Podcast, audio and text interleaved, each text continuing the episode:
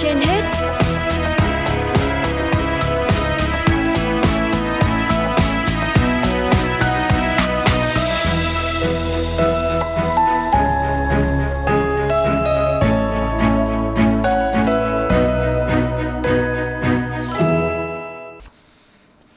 Xin kính chào quý vị thính giả, quý vị đang nghe chương trình Sức khỏe trên hết của Đài Phát thanh Truyền hình Hà Nội. Thưa quý vị và các bạn, phục hồi chức năng sau đột quỵ đóng vai trò quan trọng giúp bệnh nhân nâng cao chất lượng cuộc sống. Những trường hợp được can thiệp phục hồi chức năng sau giai đoạn điều trị sớm và đúng cách sẽ có tỷ lệ phục hồi sức khỏe cao hơn. Trong một vui sống mỗi ngày hôm nay, phóng viên Hoa Mai đã có cuộc trao đổi với bác sĩ Lê Thị Phương Dung, Trung tâm phục hồi chức năng bệnh viện Bạch Mai để cùng tìm hiểu rõ hơn về phục hồi chức năng cho bệnh nhân đột quỵ não. Mời quý vị thính giả cùng lắng nghe. Trân trọng cảm ơn bác sĩ Lê Thị Vương Dung đã nhận lời tham gia chương trình Sức khỏe trên hết của Đài Phát thanh và Truyền hình Hà Nội ạ. Chủ đề đầu tiên mà chúng tôi mong muốn được bác sĩ Lê Thị Vương Dung giải đáp đó là việc phục hồi chức năng cho bệnh nhân đột quỵ não ạ.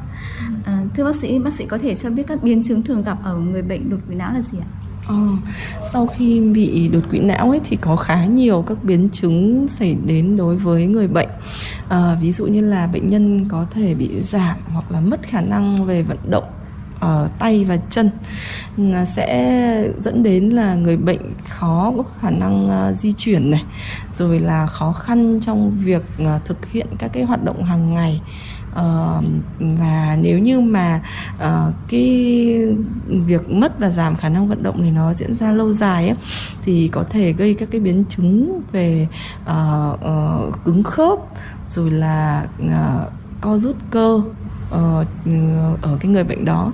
Ừ, cái thứ hai nữa là bệnh nhân người ta có thể gặp các cái uh, rối loạn về cảm giác ở nửa người bên liệt của người bệnh. Uh, tê bì này cảm giác như là kiến bò này rồi là có bệnh nhân thì cảm giác như là uh, có kim châm này uh, sẽ khó chịu cho người bệnh. Uh, cũng có những cái người bệnh thì sẽ có các cái rối loạn về chức năng não cao cấp nữa. Ờ, người ta có thể bị ờ, lãng quên nửa người bên liệt này rồi là bị uh, rối loạn về khả năng tập trung chú ý rối loạn về khả năng ghi nhớ uh, hoặc là khó khăn trong việc thực hiện các cái chức năng điều hành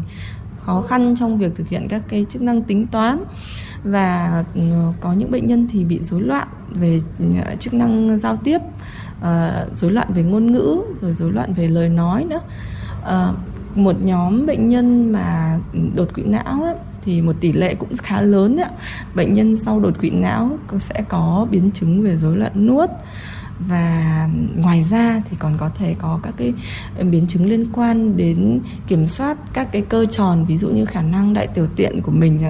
rồi là các cái rối loạn về cảm xúc các cái rối loạn về tâm lý rồi trầm cảm. À, thì đó là những cái ờ, biến chứng mà cái người bệnh đột quỵ não có thể gặp. Dạ vâng ạ, à, bác sĩ có thể cho biết việc phục hồi chức năng thì có ý nghĩa như thế nào đối với bệnh nhân đột quỵ não và chúng ta thường tiến hành việc phục hồi chức năng từ khi nào ạ? Ừ, ừ, chúng tôi khuyến cáo là uh, cái quá trình phục hồi chức năng nên được tiến hành sớm um, sớm nhất có thể đấy. Uh, thông thường thì là trong vòng 48 giờ từ 24 đến 4, 48 giờ sau đột quỵ thì uh, uh, nên xem xét uh, luyện tập phục hồi chức năng sớm cho người bệnh uh, khi mà tình trạng uh, đột quỵ của bệnh nhân ổn định thì các bác sĩ uh, cấp cứu đột quỵ ấy, sẽ có thể có cái chỉ định luyện tập sớm cho cái người bệnh Ờ, đột quỵ não ngay để giúp là người bệnh có thể là cải thiện sớm được các cái chức năng của mình, duy trì được cái tình trạng sức khỏe ổn định, tối ưu hóa được các cái khả năng còn lại của cái người bệnh sau đột quỵ não. Và từ đó thì người bệnh có thể phục hồi được các cái chức năng về vận động, các cái chức năng về nhận thức, rồi các cái chức năng về giao tiếp, vân vân. Và từ đó thì người bệnh sẽ có thể là trở lại được tái hòa nhập được cái trong cái cái hoạt động trong gia đình cũng như là trong xã hội của người bệnh đấy.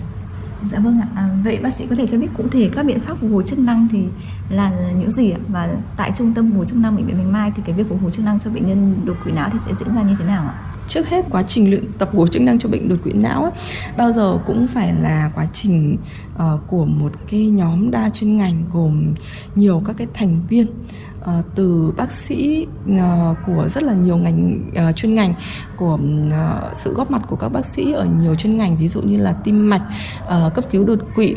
thần kinh phẫu thuật thần kinh uh, hay là của cả phục hồi chức năng nữa cùng với các cái đội ngũ điều dưỡng các cái chuyên viên kỹ thuật viên uh, chuyên viên về dinh dưỡng uh, tạo thành một cái nhóm đa ngành để tiến hành phục hồi chức năng cho người bệnh. Cái thứ hai nữa là uh, giống như tôi vừa trao đổi là cần luyện tập sớm um, ngay từ giai đoạn cấp để có thể giúp người bệnh gọi là um, cải thiện được cái chức năng của mình uh, một cách tối ưu hóa. Và cần phải uh, tiến hành một cách kiên trì uh, với cái sự góp sức của cả người chăm sóc và người nhà bệnh nhân nữa để cho Ừ, người chăm sóc và người nhà có thể biết được các cái cách chăm sóc các cái cách phục hồi cho bệnh nhân uh, và um, hỗ trợ người bệnh đột quỵ não có thể phục hồi tốt hơn. Uh, còn tại trung tâm phục hồi chức năng ấy thì uh, cũng giống như vậy thôi ạ. Chúng tôi tiến hành phục hồi chức năng uh, cho bệnh nhân đột quỵ từ rất sớm. Và chắc trung tâm phục hồi chức năng cũng là một trong những đơn vị đầu tiên uh, của cả nước tiến hành phục hồi chức năng sớm cho người bệnh ngay từ khi mà bệnh nhân còn nằm tại các đơn vị cấp cứu. Ví dụ như là ở trung tâm đột quỵ hay là ở khoa thần kinh hay là ở phẫu thuật thần kinh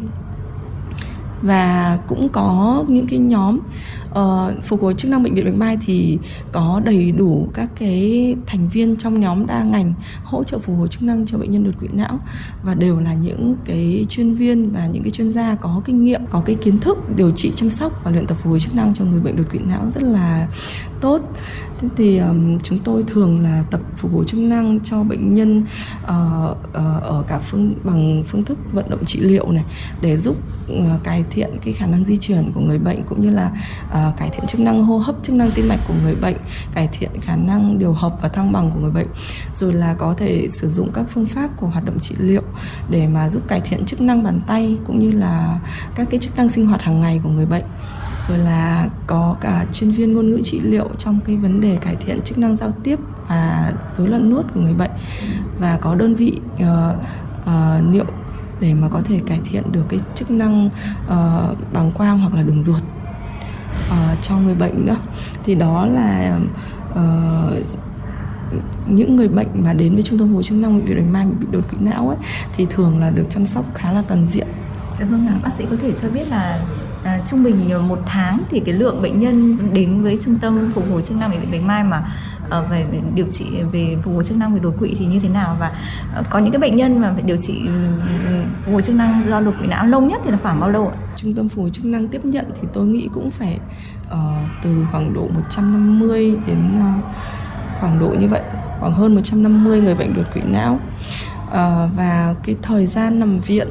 trung bình của bệnh nhân đột quỵ não ấy, thì ờ, khoảng là khoảng độ từ 3 đến 4 tuần tại trung tâm phục hồi chức năng. Thế còn cũng có những cái trường hợp mà bệnh nhân cái tình trạng bệnh nhân nặng hơn rồi là cần uh, phục hồi và chăm sóc kéo dài hơn thì cũng có thể phải được uh, phục hồi chức năng uh, lâu dài hơn một chút xíu. Uh, nhưng cũng có thể là chúng tôi sẽ nếu như bệnh nhân còn tiếp tục cần phục hồi chức năng nữa thì chúng tôi sẽ có thể chuyển những cái trường hợp đó về các cái bệnh viện phục hồi chức năng ở tuyến tỉnh uh, để các bạn ấy tiếp tục hỗ trợ cái người bệnh bị đột quỵ để họ có thể là cải thiện được chức năng một cách tối ưu nhất ừ, dạ vâng ạ. À, bác sĩ có thể chia sẻ một vài những cái trường hợp mà có sự hồi phục um, lớn, ừ, sự thay đổi lớn từ khi mà nhập viện từ vào vào trung tâm cho đến lúc xuất viện thì cái sự thay đổi đấy nó diễn ra như thế nào? Bác sĩ có thể chia sẻ để cho những người bệnh đột quỵ não cũng như là gia đình của họ có thêm niềm tin để có thể kiên trì với cái mục tiêu để theo đuổi chứ không thì rất là nhiều người nản chí khi mà một thời gian ngắn thì ờ, cái sự phục hồi nó chưa được đạt như ý muốn ạ. Ừ. Thực tế thì cái mục tiêu phục hồi chức năng ấy không phải là để người bệnh có thể uh, đi lại Ờ, vận động uh, bàn tay rồi là thực hiện được các chức năng một cách hoàn toàn giống như là trước khi bệnh nhân bị đột quỵ. Ở đây những cái mục tiêu mà chúng tôi đặt ra cho người bệnh ấy là phải phù hợp với tình trạng của người bệnh đó. Hoàn toàn không phải là từ một bệnh nhân đột quỵ mà trở thành một người gọi là có các cái chức năng sinh hoạt cũng như là chức năng di chuyển chức năng nhận thức hoàn toàn giống như từ trước khi đột quỵ cái đó tôi cũng muốn giải thích với uh, uh, người nhà và bản thân người bệnh. Chúng tôi sẽ nỗ lực để cho có thể cải thiện được chức năng của bệnh nhân đến mức tối đa uh, có thể của người bệnh đấy. Ví dụ một bệnh nhân mà bị uh, đột quỵ não và bị tổn thương cái vùng não chi phối chức năng bàn tay uh, một cách nặng nề thì ngoài cái việc là luyện tập để phục hồi chức năng cái bàn tay đấy đó thì mình cũng phải tiên lượng là thực tế là cái bàn tay đó có thể phục hồi được không? Bởi vì cái tổn thương não nó xảy ra và cái vùng đó, các cái tế bào chi phối cho chức năng hoạt động của bàn tay đấy có thể đã mất đi. Nếu như mà trong quá trình luyện tập phục hồi chức năng mà chúng tôi tiên lượng rằng là chức năng bàn tay đó có thể đã hoàn toàn ờ, rất là khó khăn để phục hồi, thì ngoài cái việc là mình luyện tập cho cái bàn tay bên liệt đó để nó uh, kích thích sự phục hồi của não bộ. Thì chúng tôi cũng đồng hành với việc là phải hướng dẫn họ thích nghi với điều kiện mà bị yếu liệt ở cái ừ, tay đó để làm sao mà người bệnh hoàn toàn vẫn có thể là họ độc lập thực hiện được các cái hoạt động hàng ngày uh, cho bản thân không bị phụ thuộc hoặc là không trở thành gánh nặng về tự phục vụ đối với gia đình người ta uh, rồi là uh, cũng có những bệnh nhân mà bị uh, chức năng chi dưới của bệnh nhân bị uh, yếu liệt thì có thể hỗ trợ người ta di chuyển uh, bằng những cách khác nhau. Ví dụ như là uh, hỗ trợ di chuyển có sử dụng uh, gậy trợ giúp này hoặc là hỗ trợ cho việc di chuyển có sử dụng khung này hoặc là hỗ trợ di chuyển có sử dụng các cái nẹp um, lúc đó thì bệnh nhân có thể là cũng vẫn cần cái sự hỗ trợ của các dụng cụ nhưng mà cái sự độc lập của người bệnh đấy là người ta được tối ưu hóa nhất.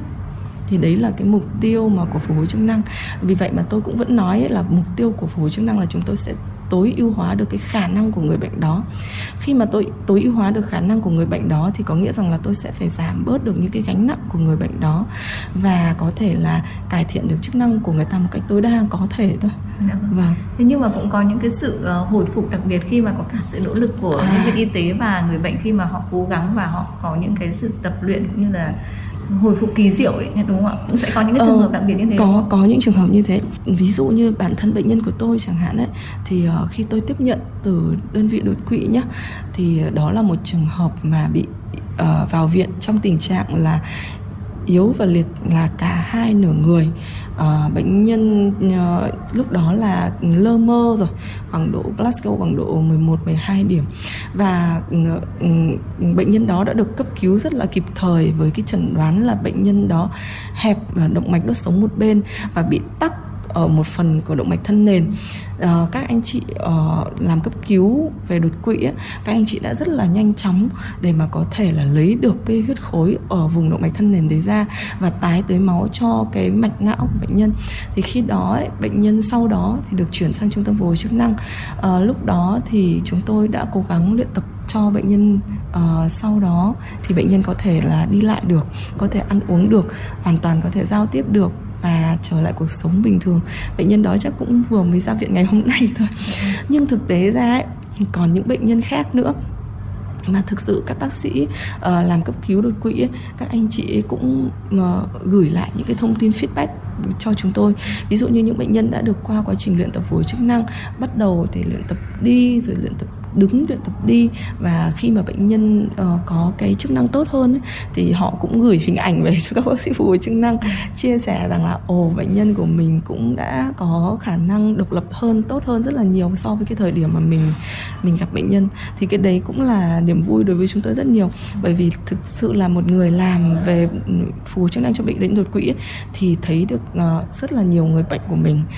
uh, có những cái tiến triển tốt có các cái tiến bộ uh, trong các cái chức năng của bệnh nhân. Um, cho nên là cũng rất là tự tin để khuyên uh, những cái uh, uh, gia đình có các cái hoặc là không tức là những cái người bệnh ấy mà không may gặp biến cố về đột quỵ ấy, thì cái điều đầu tiên là mình sẽ nhanh chóng đưa người bệnh đó đến các cái trung tâm cấp cấp cứu đột quỵ. Để nếu như mà có thể kịp thời thì các bác sĩ ở, ở các trung tâm cấp cứu đột quỵ ấy, các anh chị ấy xử lý cái tình trạng các cái biến cố đó sớm và tái thông lại mạch máu sớm rồi là hỗ trợ phục hồi chức năng sớm thì lúc đấy mình sẽ có được cái kết quả tốt nhất. Dạ vâng ạ. À, có thể thấy là việc phục hồi cho bệnh nhân đột quỵ thì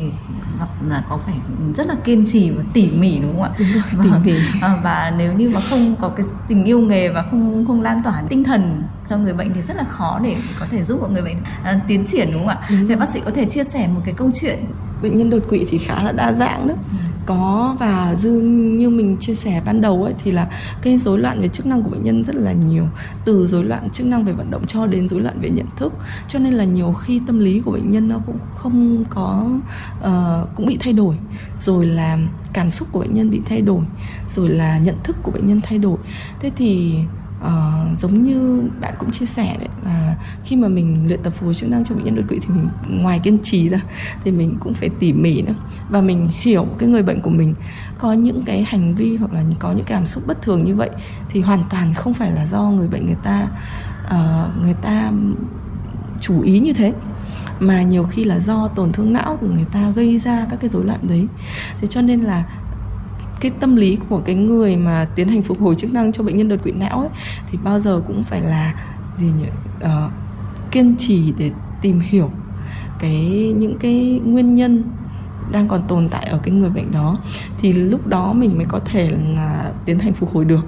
Còn nếu như mà ví dụ một bệnh nhân mà đến với mình mà